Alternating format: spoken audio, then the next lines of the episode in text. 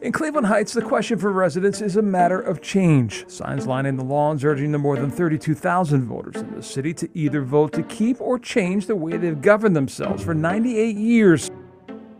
I was asked to serve by council and spent 16 months on the Charter Review Commission.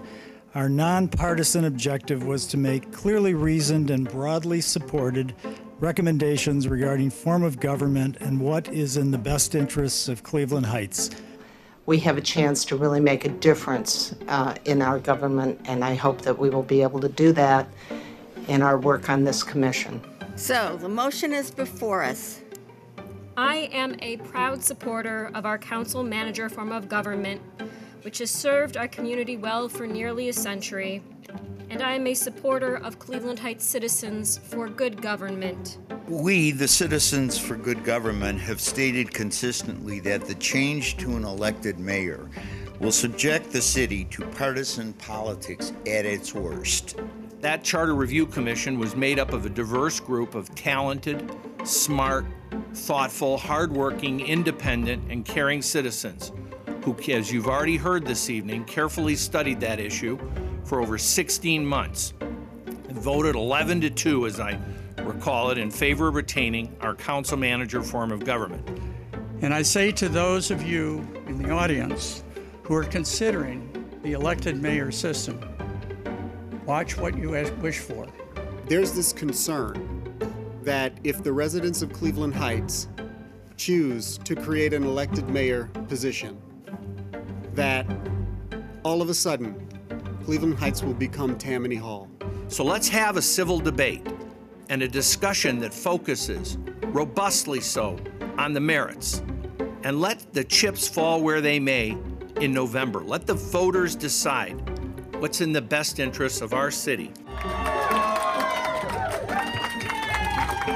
Citizens for Good Government has conceded this election.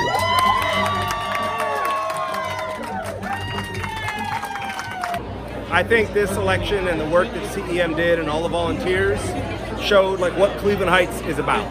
I knew that we were going to end up at 63 to 65 percent, but people wouldn't listen to me. However, I am so glad the voters have spoken. It's going to be a big change, and obviously the voters want that. Hey, I am stunned, I'm amazed, and I'm grateful and humbled. The, the, citizens of Cleveland Heights will have a say over who they want to be the mayor. Thank you, voters. Seriously, don't try to stop the citizens from voicing what they want. Ragtag group of 10 people, man. None of us even knew each other before this effort began. We became a well functioning team with everyone contributing in a big way. At the end of the day, we all care about this great city that we call home. We all want it to be better, and together we'll do that under an elected mayor in two more years. Hello, and welcome to episode one of Due Diligence. Uh, today's episode should serve as a good primer for anyone who wants to know how we ended up where we are today in Cleveland Heights, gearing up for an election season that will see us casting votes for mayor for the first time in the 100 year history of Cleveland Heights. We'll be following the candidates up through the primary this summer and then through the likely runoff in November. I'm your host, Adam Dew, and I'd like to thank my friend, Eric Silverman, for agreeing to co host. Eric is a lifelong resident of Cleveland Heights, Heights graduate. He served multiple terms on the Cleveland Heights School Board and is generally one of the more knowledgeable people that I've ever met when it comes to Cleveland Heights history. He's also a photographer and owner of a clothing company. Eric, would you uh, like to tell us a little bit more about uh, what you're up to right now? Uh, well, yeah, I just uh, I did uh, I was elected in '93 at the age of 24. Did uh, two terms on the school board, then created created and ran the Alumni Foundation for 15 years. Was appointed to the library board, did a seven-year stint there, and then got reelected to the school board again in 13 when we renovated the high school. Um, since this is the shameless plug opportunity, uh, I do uh, my hobby and side business is architectural photography. So you can take a look at that at dudeabouttown.com. And then my side business has a side business where I am very fond of doing uh, spirit wear. I didn't do your hat. I must clear that clear that up. But so if you're looking for good Heights and and Shaker Spiritwear, uh, HeightsClothingCompany.com. Well, um, a little bit about me. I'm uh, also a Heights graduate. I went on to study journalism at Northwestern. I built a video production company in Chicago. And then in 2013, when my kids were ready to go to school, I came back to Cleveland Heights with my wife, who's also a Heights grad. Uh, Dew Media is my company. I'm available to help with all your video production needs. And uh, you may have seen the uh, Cleveland Heights All Are Welcome uh, video. One of our guests today was featured in that video, actually. Uh, and uh, that was my work. I helped Monique Smith flip House District 16 from red to blue, uh, doing some video production for her over in Rocky River, uh, Westlake this past November. And then I started Memory Bank, which is a service that will professionally interview your parents and grandparents on video, get their life story and family history captured for future generations. And it's just getting going. MemoryBankMedia.net or DewMediaInc.com to find out more. To the topic at hand, Eric. Yes, sir. You know, we I want I had this idea to start this podcast because I I, want to support the Heights Observer. The Heights Observer, I think, is uh, essential uh, to the future of Cleveland Heights and to making sure that our government is held accountable. And I want to do everything that I can to make sure that the Heights Observer um, is, you know, responding to um, the people and, and our needs and and keeping government uh, in check. And I think that uh, now is a great time um, to sort of uh, to re-examine um, where we are and how we got there and to follow this uh, unique process of electing our first mayor. And we're going to get into dealing with uh, the candidates and and um, their positions and who they are and what their interests are and who's best for this city. But right now i think the most important thing is for us to look back on how we got here um, why we are why we've decided collectively to uh, to elect our first mayor here this year. And um, the two people that we have joining us were pivotal uh, in in getting us here. And uh, uh, Jessica and Tony, why don't you join us? Jessica Cohen and Tony Cuda are joining us today, guys. Thanks for thanks for coming in. Tony. Jessica Cohen, uh, an 11 year resident of Cleveland Heights. She is a mother of four, and she is the uh, current chair, Jessica, current chair yeah. of the Cleveland Heights Planning Commission. And uh, she's served in various capacities uh, over her 11 years here in Cleveland Heights, serving the community. And uh, the reason why we're happy to have her here today, she was also the vice chair of the Charter Review Commission, which you will hear more about uh, coming up shortly. And uh, and Jessica, are we allowed to say something about your potential impending candidacy as well? Would you like to uh, tell us where that is? Are you going to run for council? Sure. Well, I have pulled petitions. I'm uh, finalizing a few ethics compliance checks with my employer, but I look forward to announcing and, and getting some groundwork pretty soon. I'm excited about it. Great. Good luck. Thank you. All right. And Tony Cuda, uh, retired uh, teacher from the Shaker School District. Long, I mean, are you a lifelong resident, Tony? Uh, we moved here in 1960. Okay. So, yeah, you've seen it all. I'm guessing. I've seen. Yeah. Uh, and you're in several bands, Tony. Like, uh, is there? Uh, is your musician? And you know, the last year hasn't been too active, but uh, right. yeah, sure. I, I love music and I'm very involved in it. Okay. And Tony is currently a finalist for um, Melissa Yasinow's seat on uh, on City Council, uh, a seat that. Um, is elusive, uh, to say the least, uh, in terms of filling it.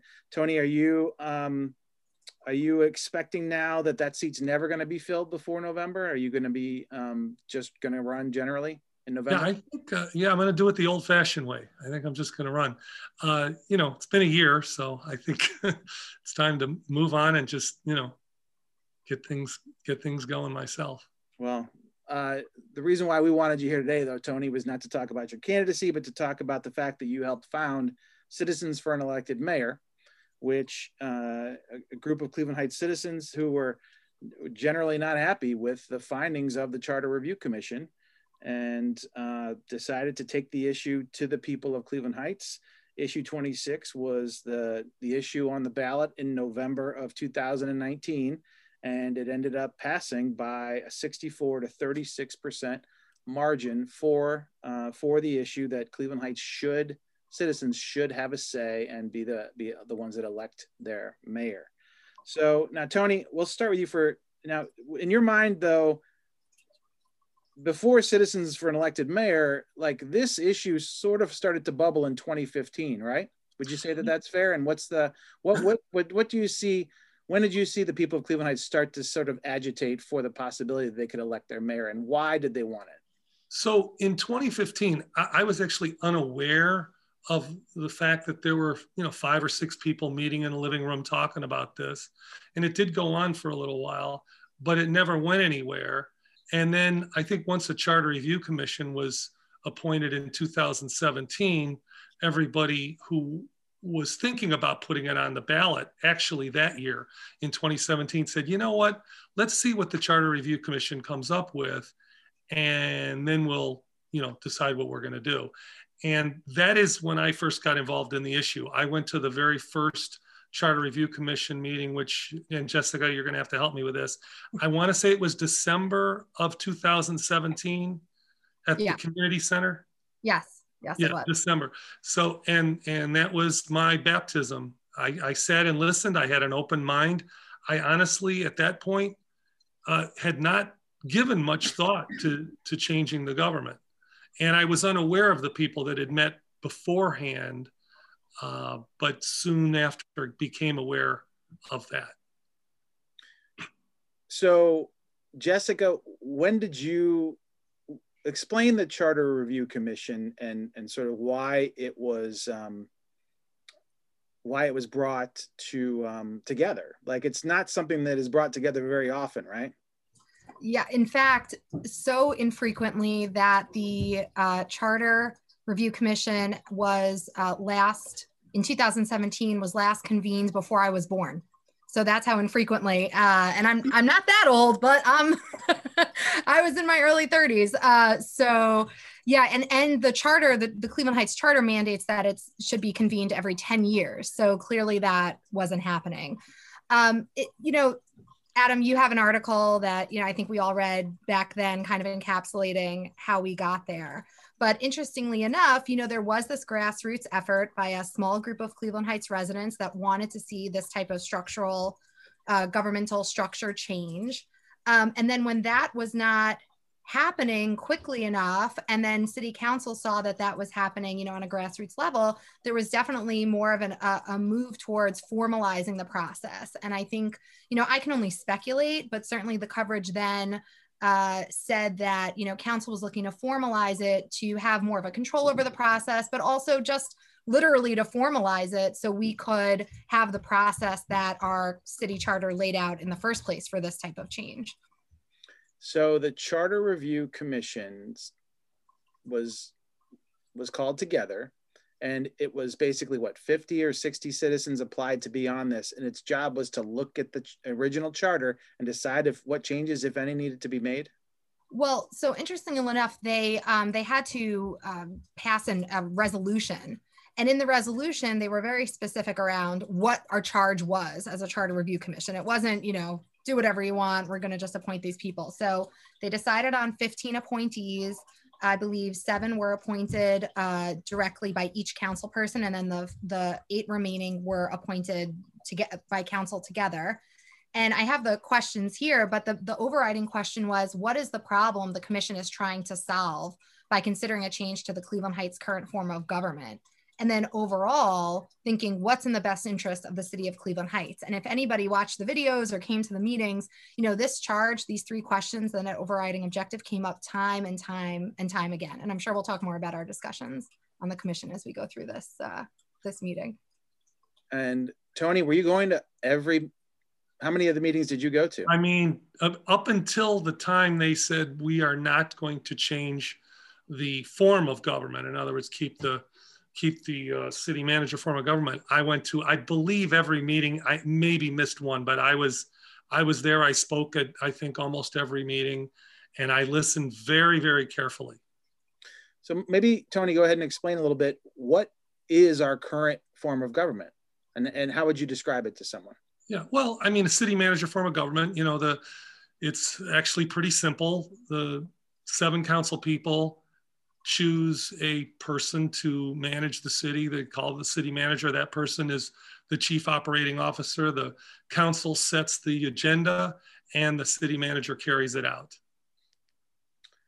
And um, Jessica, as the meetings, as you guys start to have meetings about potentially changing uh, the city, uh, the form of government, my understanding as a, as a passive sort of peripheral listener to what was going on was it was pretty clear from early on that there weren't the numbers were not there to change the form of government was that is that fair um, well, I think you know it's hard to know exactly what everybody was was thinking. We had set out.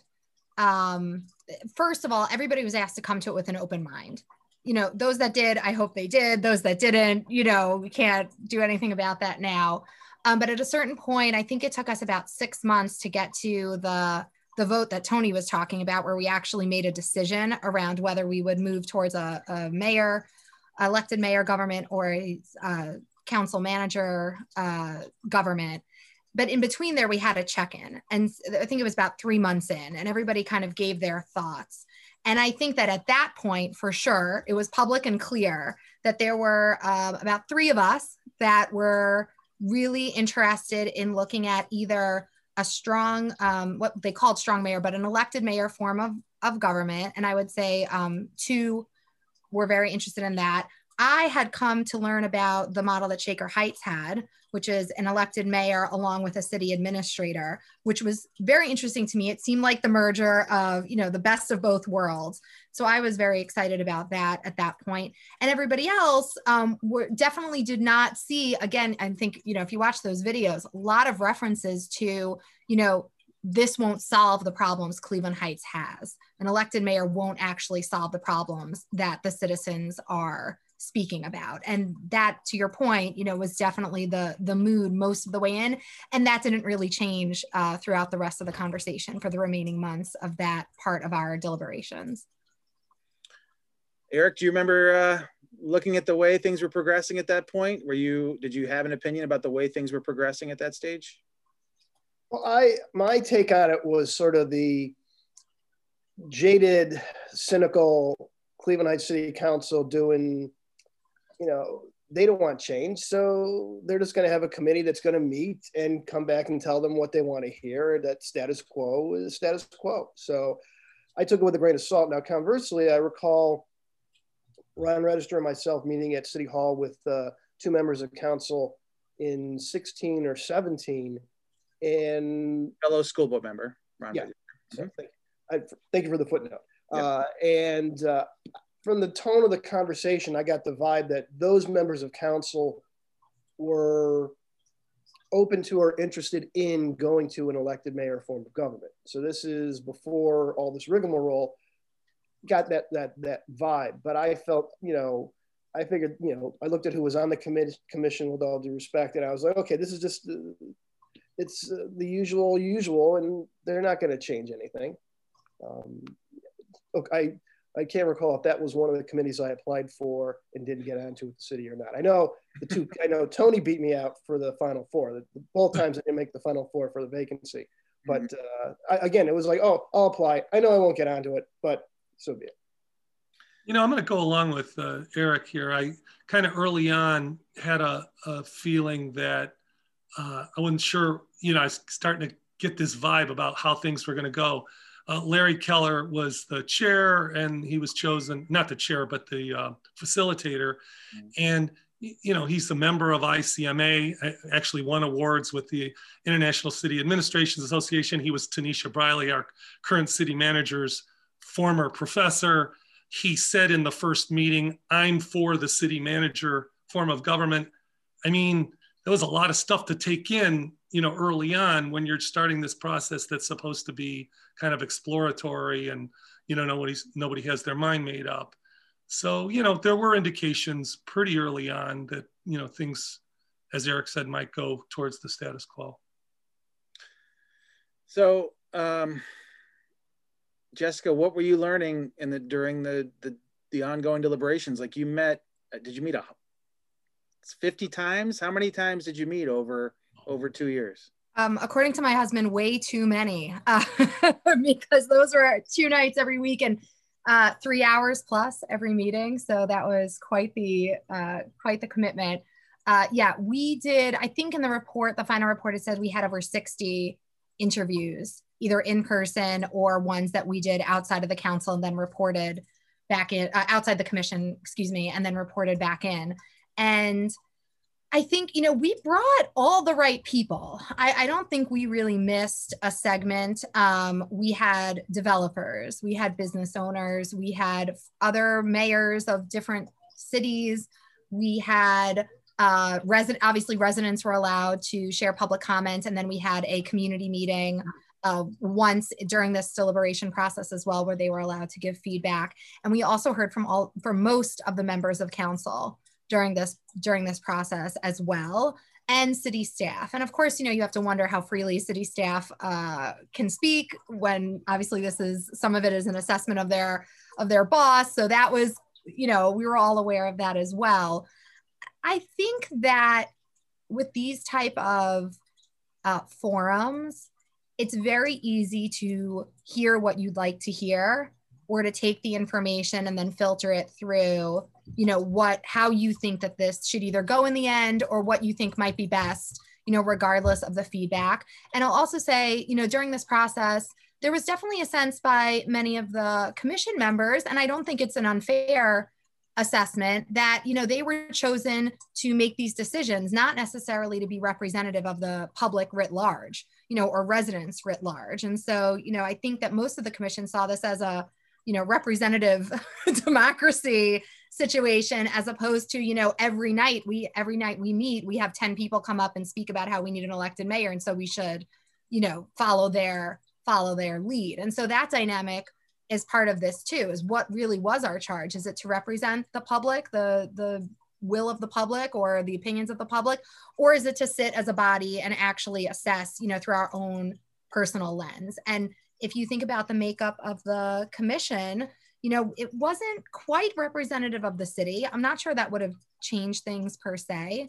Um, and I also, I'll just throw out my assessment. You know, I, my background is in policy and politics and government. And so, you know, from the get go, elections of anybody didn't scare me, but there was a lot of conversation during the commission about how once you open this up to elections, you don't know who's going to get elected. And i think that that fear from folks that were that are unfamiliar with that and certainly haven't experienced in cleveland heights definitely came through you know quite a bit in our conversations and and in our decisions in the end.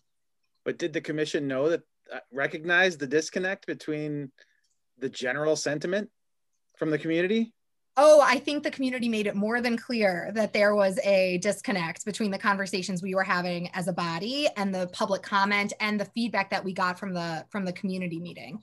Um, and and it was very clear. And again, I think it was just you know kind of relying on that that may be the public this may be the public we're just hearing you know there's a sense maybe the folks that are most passionate about this are coming out right and those that really want a council manager system are not coming out which which you know maybe that could be selective you know um, selective engagement.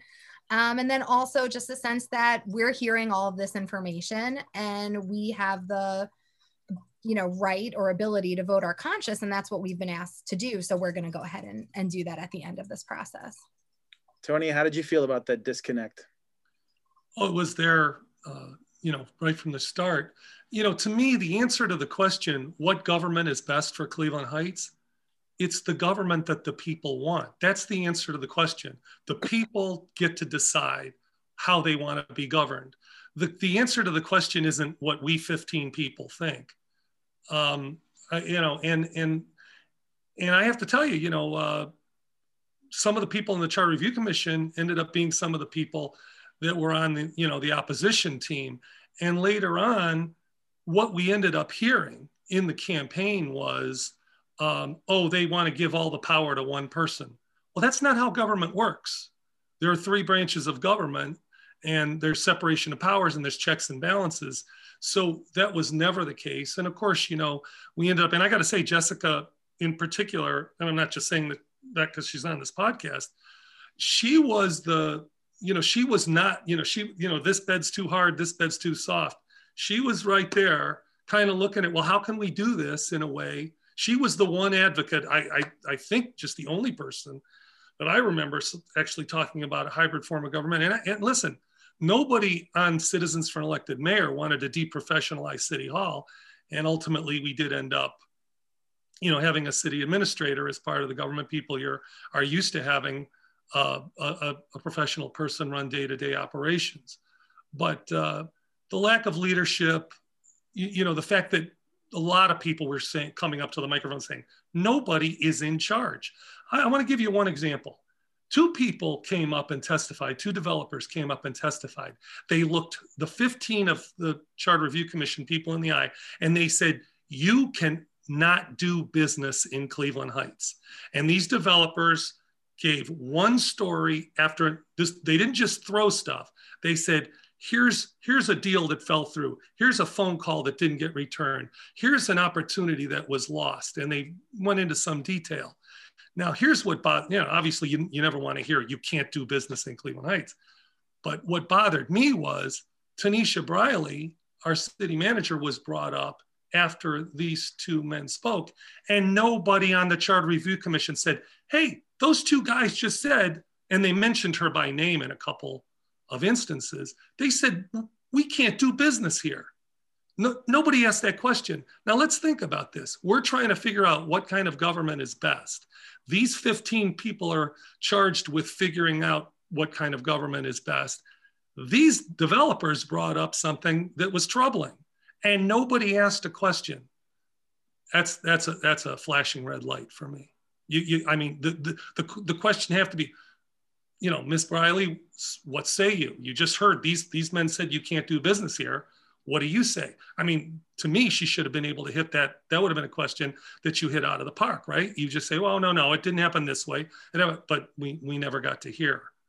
And, you know, so kept going. Jessica, when you look back on it, do you think that the overlying that it was fear of driving most of the people that were against it, or really was it really a form of government issue that people thought the city manager form was best for us? Well, you know, obviously it's complex. I think, and I can't speak for, you know, I can't speak for what was in everybody's minds, only from my recollection, you know, of our our conversations together uh, on the commission. I think that there was also a question, which we haven't talked about yet tonight, of is the problem the person that's holding the city manager position or is the problem is the problem the structure of the government? And i certainly felt like my experience and i've said i said this you know throughout the commission i have a problem with the lack of long-term planning that the city has done the lack of vision the where we are now with sewer and water and the fact that i'm paying for the mistakes of our city manager you know from 20 years ago not taking care of this correctly. We're paying right now we're going to be paying for garbage for not taking care of our sanitation uh, issues and making sure that we have a, a modern day fleet of sanitation trucks. All of that is because of lack of city manager leadership and also responsiveness. I mean, Tony alluded to it. I was on the board of Future Heights uh, from that early on back in 2015 with that severance uh, community meeting where we couldn't get anybody to show up. And I would sit in Future Heights boards meeting board meetings, hearing over and over again that Tanisha was not answering our our calls. And now a lot of people showed just sorry to interrupt a lot of people showed up for that first severance meeting but just you're saying no one from the city showed up. Yes the city did not send right. yes correct. There were a very good there was a very good turnout from this from the city residents but no one from the city administration. And i've heard that with developers my friends who do biz, you know business owners here in cleveland heights. Um, and so i think that all of those problems which many of us brought to the table the response was often, well, that's a person problem. That's not a governmental structure problem. And you know, I think by the middle of this, I had a thought that maybe we would have this, uh, you know, constitutional convention Alexander Hamilton moment where Carla, myself, or Al Snodgrass, Carla Rautenberg, myself, or Al Snodgrass would say something really, you know, groundbreaking, and everybody would see that there's another way and um, it just didn't happen. We kept getting the response of, you know, we're we're not sure how an election would pan out. We don't feel like this is really a structure issue; it's really a person issue, and we're not going to upend, you know, this whole system for all the reasons that we've been laying out over the last few months. did did, did most of those people agree though that Cleveland Heights was not like optimizing its value? Like, did people think that like things are just great? Like, what were those people? What what generally was the excuse for where You know- our, our situation? I that's a good question. I might pass that over to Tony because I don't know if I can speak for you know uh, from my recollection. I don't know if Tony you had a had a sense. I was clear. I thought there were a number of problems that needed to be solved, as were a few other people. But Tony, what do you what do you remember? I mean, I got the sense that most of the people on the Charter Review Commission felt that the city manager form of government has served us well for 98 years at that time. And, uh, you, you know, that yes, we have problems like regular inner ring, you know, inner ring suburb problems, but they weren't extraordinary. And any problems we did have had nothing to do, you know, as Jessica was saying, nothing to do with the form of government, but rather, uh, uh, you know, uh, maybe personnel problems and so forth. Um, but I think people were generally satisfied with the way things were. Um, you know, I I look at the city manager form of government as part of the reason why I think it it puts people to sleep as far as the voters go. You know, there's there's no real leadership that you're voting for, so you I, I've seen disengagement over the decades and decades I've been here, and it's I do think it is partially the form of government because you're not choosing the leader, and I don't think people look at council as the place where things get done. You know, they kind of well, there's this manager person that does it. But then I've told you the story about going door to door in 2019, and almost nobody they had a hundred years to explain. And when I say they, I mean whoever was, you know, in government for that. They had a hundred years to explain to the people of Cleveland Heights, here's what our form of government is, and here's how it works. Almost nobody knew. I knocked on doors, and and the comment, most common answer was, "Wait, wait, we don't vote for mayor? What?" And I was, "No, we, you know, we don't. We never have." You know, the city manager is chosen by the. You know, I had to explain the whole thing and then you know most people jumped at the chance to say yeah i'd love to have that that choice So, Jessica, what else do you think is important to talk about in terms of the Charter Review Commission's work? Like, what, how did things sort of like wind up? Well, so we first I'll say it's very important to know that the structure of government was not the only uh, amendment or changes to the charter that the Charter Review Commission uh, brought to council for approval. In fact, after the first, you know, six months or so, when we dispensed with the questions of whether it's a mayor or a council manager, or if it's a ward system for council or at large, we moved on to an article by article analysis of the charter, which was desperately needed because, I mean, gender neutral language, uh, the fact that it still had old departments listed for department heads. I mean, things that should be refreshed every 10 years as per the charter, but had never. Um, and we suggested inclusion of an ethics uh, section, which is de rigueur, you know, for the most part in city charters. And finally, I will point out a change to the council uh, uh, absent council empty seat appointment uh, situation, which I was very um, enthusiastic about. I we I personally felt like this was critical. I also applied for council years and years ago um, when Janine Boyd was uh, finally appointed, and that also was a uh, interesting process. They they took it, they opened it, they took it back, they opened it up again, rife with you know issues and inconsistencies.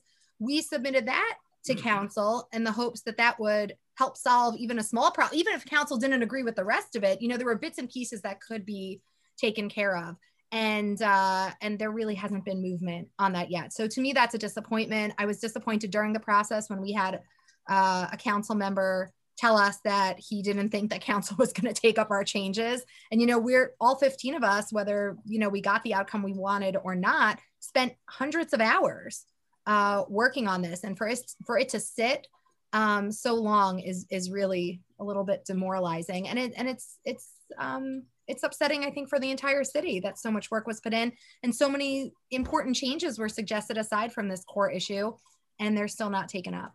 And, and you know, I might add, uh, Citizens for Elected Mayor looked at a lot of those uh, amendments that uh, the Charter Review Commission came up with, and and a lot of them were brilliant. I, I mean, there was a lot of times where they would just take a part of the amendment, I'm sorry, part of the charter, and just reword it in a way that was just made it so much more clear.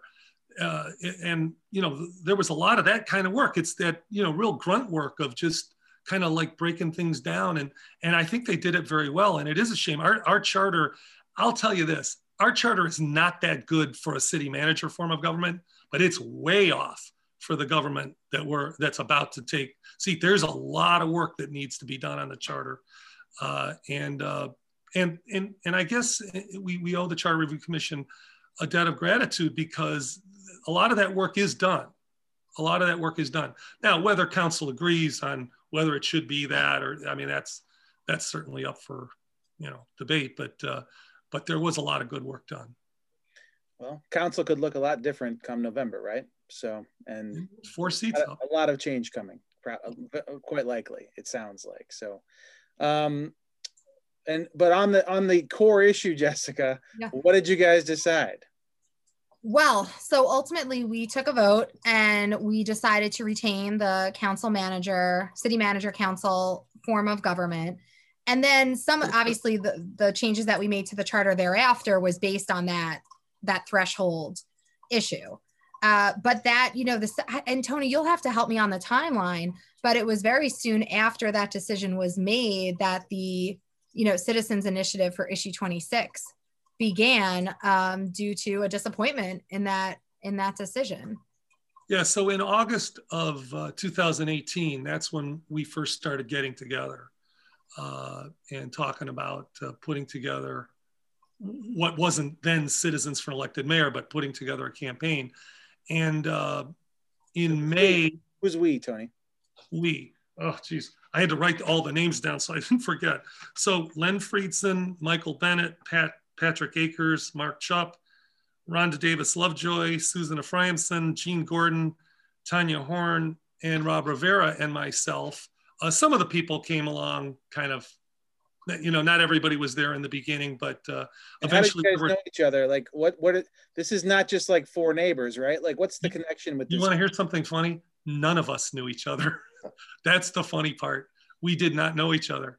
Um it, there's a long story to to each one of these um but uh, bob brown uh, had talked to me about attending the charter review commission meetings and it was through my relationship with Bob, and I've known his wife forever. Her and I go back to the early 90s working on statewide campaigns. Uh, so, uh, you know, Bob had introduced me to Mark Chupp and Michael Bennett. And then, you know, eventually I had met some of these other people, and I was always asking. I asked Davida Russell to join us at one point. As a matter of fact, uh, you know, she, she, eventually decided to run for council. Uh, but we, you know, the 10 of us started meeting. And in May of 2019, in less than three weeks, we collected 4,000 signatures. Uh, and that that was when the campaign really started to kick off. I mean, we saw just from, I mean, I don't know that that's ever been done before. Uh, you know, where where you could collect that many signatures in 20 days. We actually collected it in 20 days, and that told us that uh, the city was ready for a change.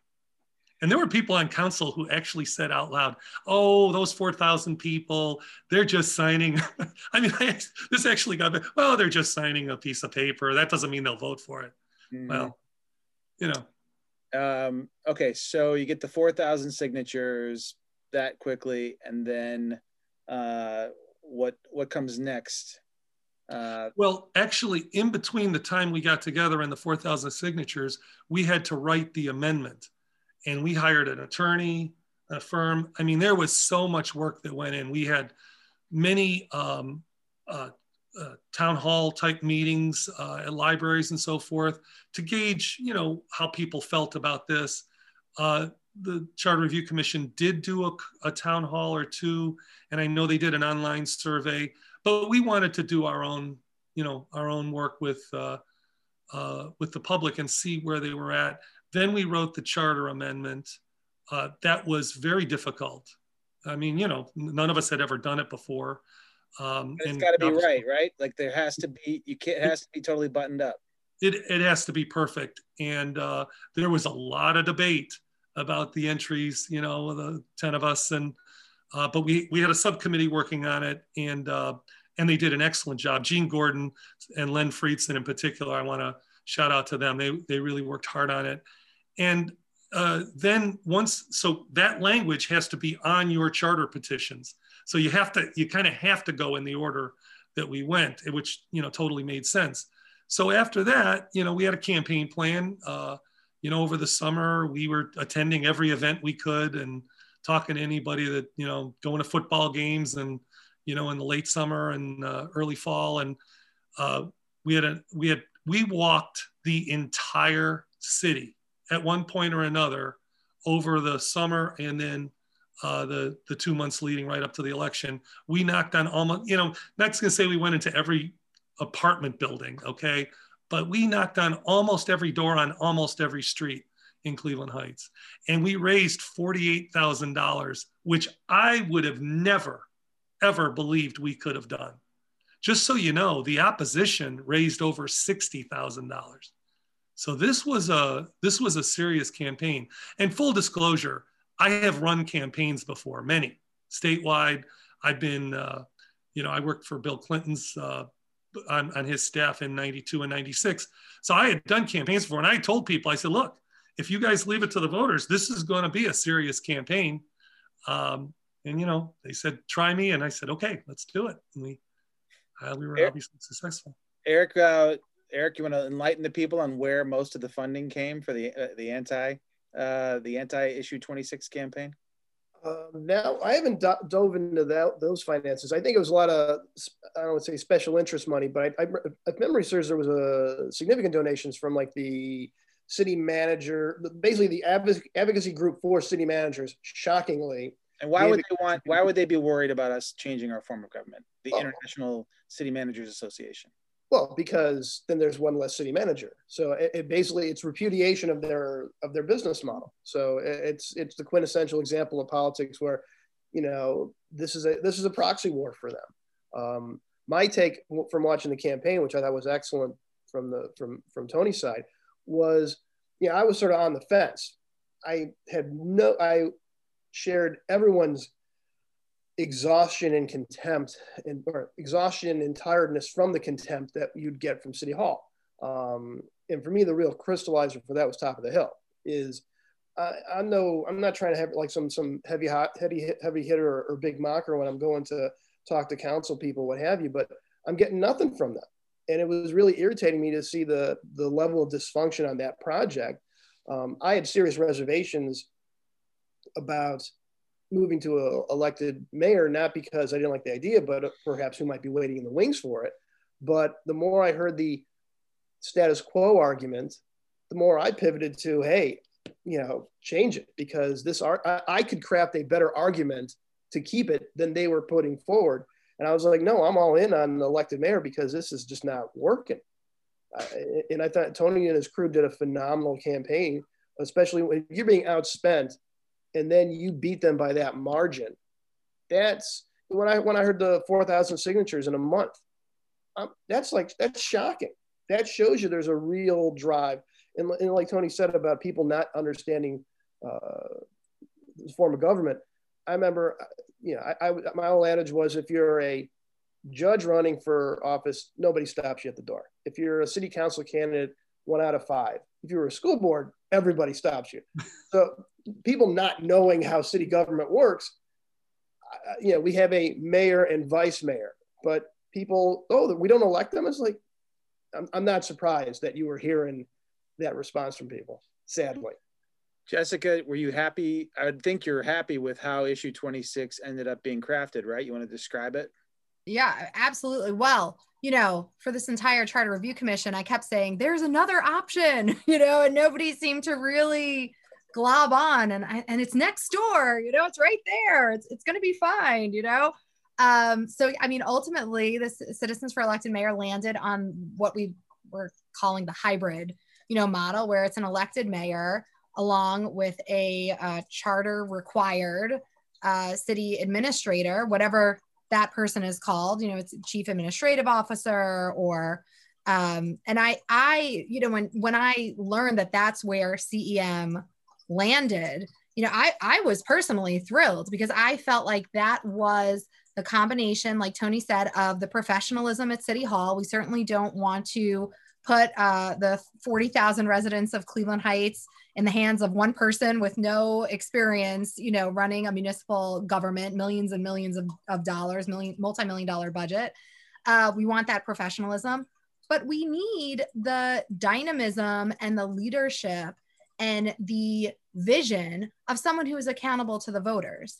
And that you don't have in a city council, city manager uh, structure. We just don't. And for all the arguments to the contrary, you know, we saw in real life over decades of experience, you know, collectively as a city, that that responsiveness and vision does not really exist. And and I will say, I'll just say because I, you know, as chair of the planning commission, I work with the the city administrative staff on a regular basis. We have phenomenal city staff. I mean, we have truly oh, talented, fantastic municipal staff who know their jobs inside and out, but they need we need as a city the vision and the leadership to bring those teams to where we'd like the city to go.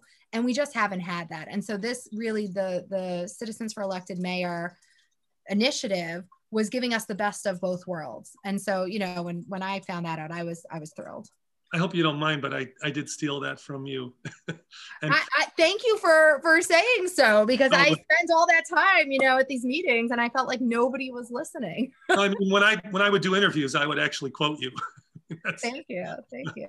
Uh, maybe maybe I did have my Alexander Hamilton moment then in the end. Uh, Just on tape delay a little bit. Yeah, exactly. So Tony, you uh, you had to be think things were going well I would think, with the campaign to uh, to pass issue 26, especially when um, the anti issue 26 crowd really decided to rely on fear mongering and not argue the benefits of their system. Yeah, I mean they, you know, the, they got thirty thousand dollars from uh, that man- city managers association, and then raised another thirty thousand from a pretty small group of people. So yeah, I, we I I have to tell you, I was I don't know if the word is intimidated, but I was like, you know, when I heard this say no to political deals thing, I was thinking, you know, oi. But I was also thinking sometimes this kind of stuff works, you know, this negative type of campaigning. And I, I got to be honest with you, even on election night, I, I wasn't sure how things were going to go. I really wasn't. I did. I really never had that feeling. I just thought we needed to do everything we could um, you know, to make our case. And obviously, you know, we did, but um, no, it was, it was difficult. It was, it was difficult. And in your, yes, it was very negative. And I do, you know, I feel great about our campaign, but I don't feel good about the debate that, w- that went on that year. I don't. I, I, think this. I think the citizens of Cleveland Heights got cheated out of a, out of really what is a legitimate debate. Because I, I mean, it's not like this. The city manager form of government, I do believe, is a legitimate form of government, like for Moreland Hills, you know, for, for you know, when you're just managing, you know, kind of like day-to-day operations, you, you don't have poverty, you don't have crime, you don't, you know, all the, you know, you know, older housing stock. I mean, everything we deal with here requires a very nimble government and a lot of leadership. And, and, and, you know, just by the definition, city manager, you're managing, you're not, you're not leading, you're not charged with leading. And you know I, I i wish we could have had that debate. I just think i mean i don't think it really matters that much now but i think it would have been a better thing for the community as opposed to hearing the kind of stuff that they heard that year.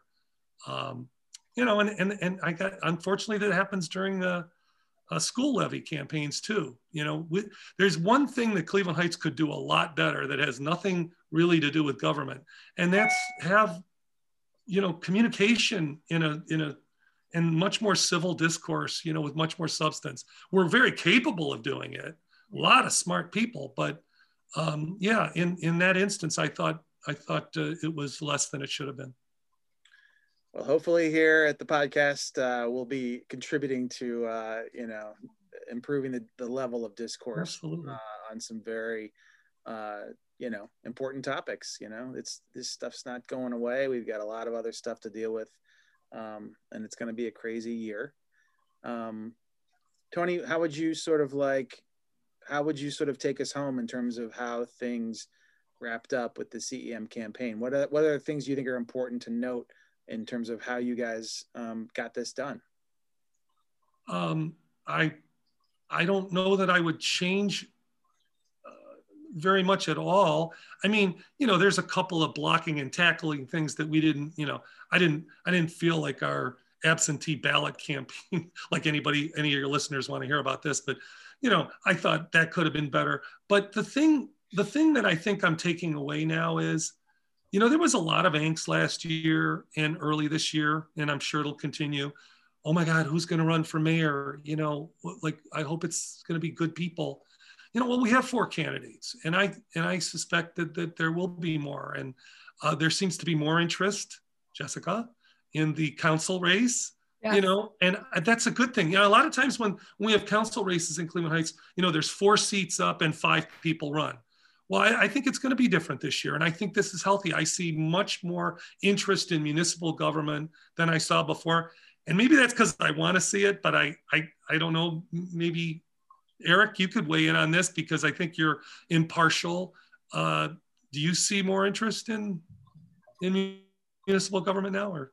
Well, I, I think what uh, your point about the council races, I think, is key because it is true. It's usually been uh, there's four, four, there's three seats, four people, maybe five run, and one or two of those people who've run have been it's sort of a passion project for them, but they haven't been successful for whatever reasons we could uh, go into.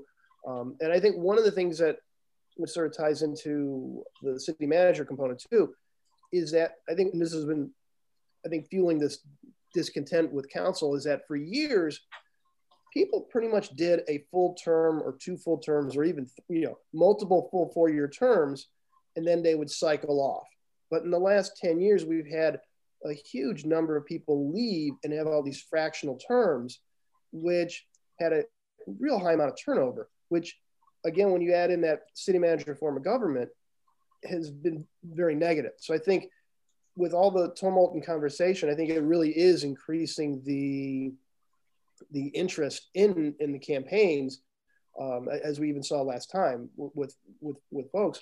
I think you know with I think what it's uh, four four seats up for for grabs this year, coupled with two members of council running for the mayor, at, at least at, at, this juncture, can theoretically running.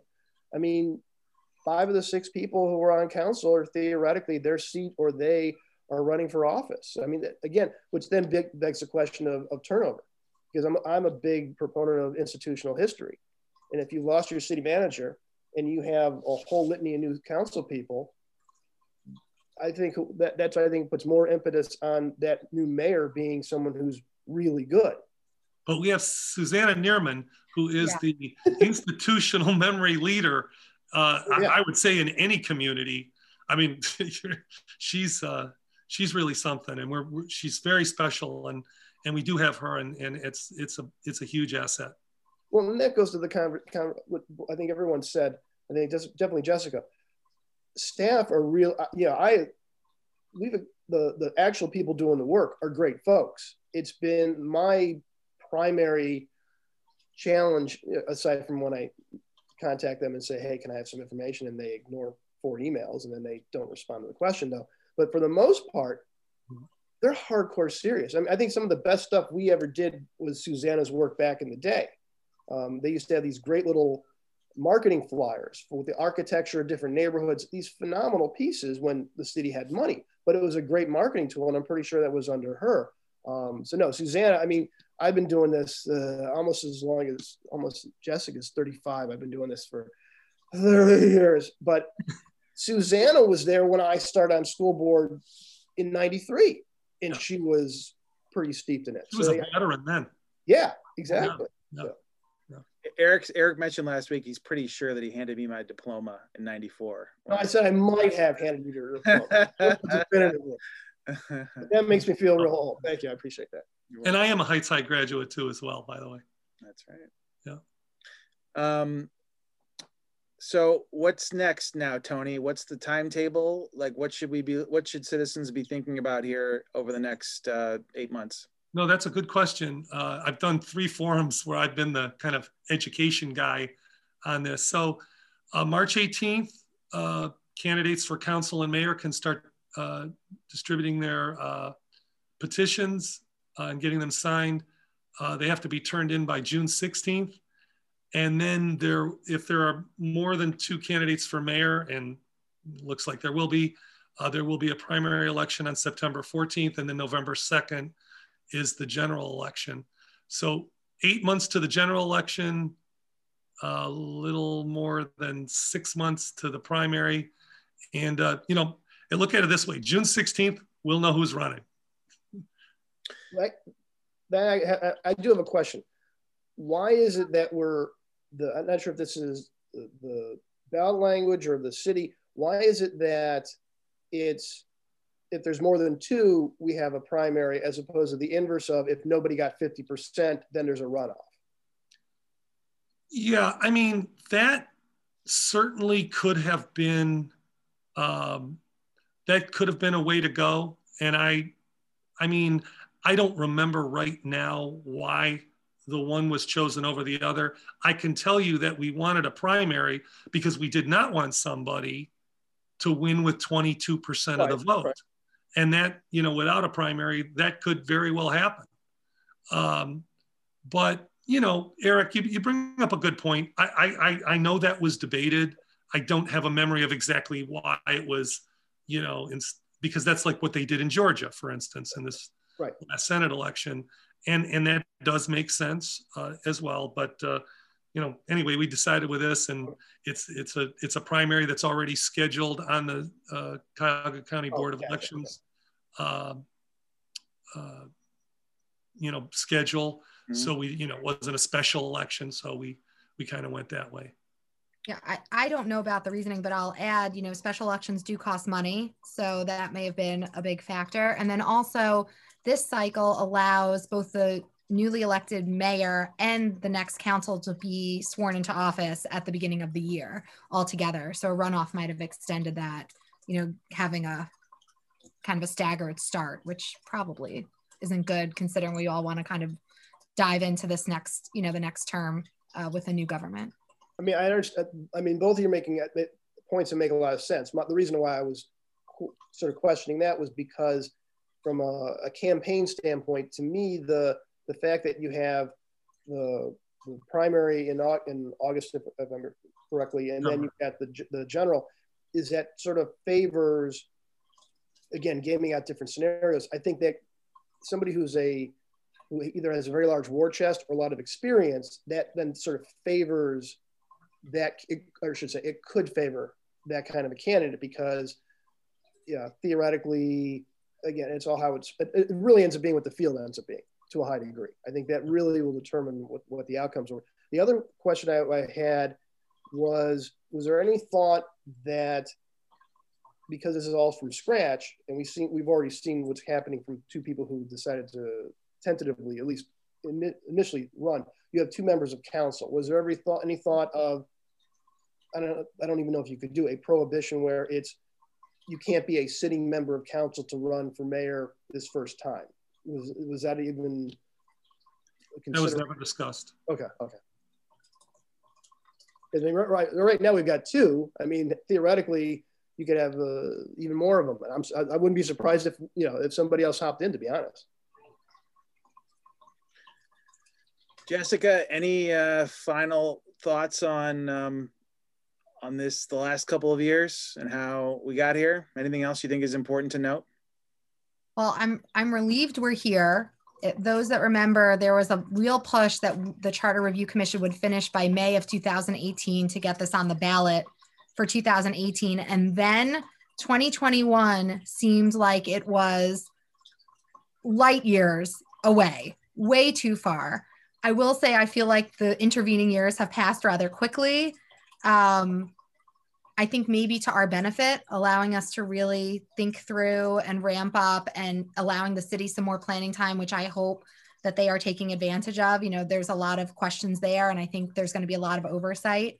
And I think that we're going to have to move into this next phase for Cleveland Heights, which is oversight, uh, making sure that our governmental structure is in full alignment with the new elected mayor structure and having a council and a mayor that are responsive to the city, that are looking long term, uh, have a vision for what the city should be like in 20, 30, 50, 100 years, if we can go that far. And, and we should continue this tradition that we have in Cleveland Heights of being civically engaged. I mean, this would not have happened without the time, talent, and treasure of all of these uh, Cleveland Heights residents that really made this issue their own. And I think that's incredibly special. It makes me incredibly proud to be a resident of this city. I'm a native New Yorker, uh, Cleveland, Ohio, you know, Cleveland Heights transplant. So makes me proud to live here and, and be a resident. And I'm just looking to see that that continue over not only till the election, but certainly in the years to come. Tony, any final thoughts on uh, what we should expect here moving forward? I mean, amen. It's, it, you know, this is, oh, geez, here comes the dog. Um, I think this is going to be a great year. I, I mean, I can feel the interest and, um, you know, the phone's always ringing. People are always sending emails. You know, what's going on? I, uh, you know, again, four candidates already running for uh, mayor, and it's we haven't even gotten to the beginning of the petition point at this time. Um, you know, these are good people, qualified people. Um, I'm I'm looking forward to this year. This is uh, this is the year. This can be such a watershed year for Cleveland Heights, and I really am feeling like you know people want to see a council and a mayor work together, and we need to pick up the pace. I snap my fingers for that. You know, we need to pick up the pace here and pick up our game, and I think people want to do it. I mean, I see that gleam in Jessica's eye. I mean, she's you know you, you have people like that on the planning commission and and you know, our Citizens Advisory Committee is, is a wonderful group of people. We really, you know, we're headed, uh, we're, we're poised. I think we are very much poised to take on this challenge. Well, there will no doubt undoubtedly be some people who listen and watch this first podcast and you know want to know why we didn't get into sort of the interpersonal dynamics of some of the people on council that were against the initiative and some of the former um, council members and, and other people who sort of um, help potentially sort of ignite some of the interest in having an elected mayor. I, I highly recommend you go read Hannah Leibovitz's uh, articles if you want more information on the um, the sort of interpersonal uh, personality conflicts that sort of drove a lot of this as well. It's out there if you want to find it, but I think that uh, Jessica and Tony, you guys did a great job of sort of articulating um, the process of, of how we got to a point that we are going to elect our first mayor in Cleveland Heights uh, ever um, this year. And um, I encourage everyone to uh, support the Heights Observer in any way that you possibly can. It is the um, the greatest uh, community newspaper in Ohio, based on uh, I forget exactly who made that award, but that's uh, that's that was my understanding. And uh, let's keep it that way and uh, and support the Observer always. And um, thank you guys. That's the first one. We'll be doing this uh, twice a month. Uh, moving forward, we're going to start to interview the candidates here shortly uh, once the field is set. And we're going to talk to our neighbors. We're going to talk to people from East Cleveland and from Shaker and from University Heights and South Euclid. And thanks, guys uh, that's it. We'll um, we'll see you next time.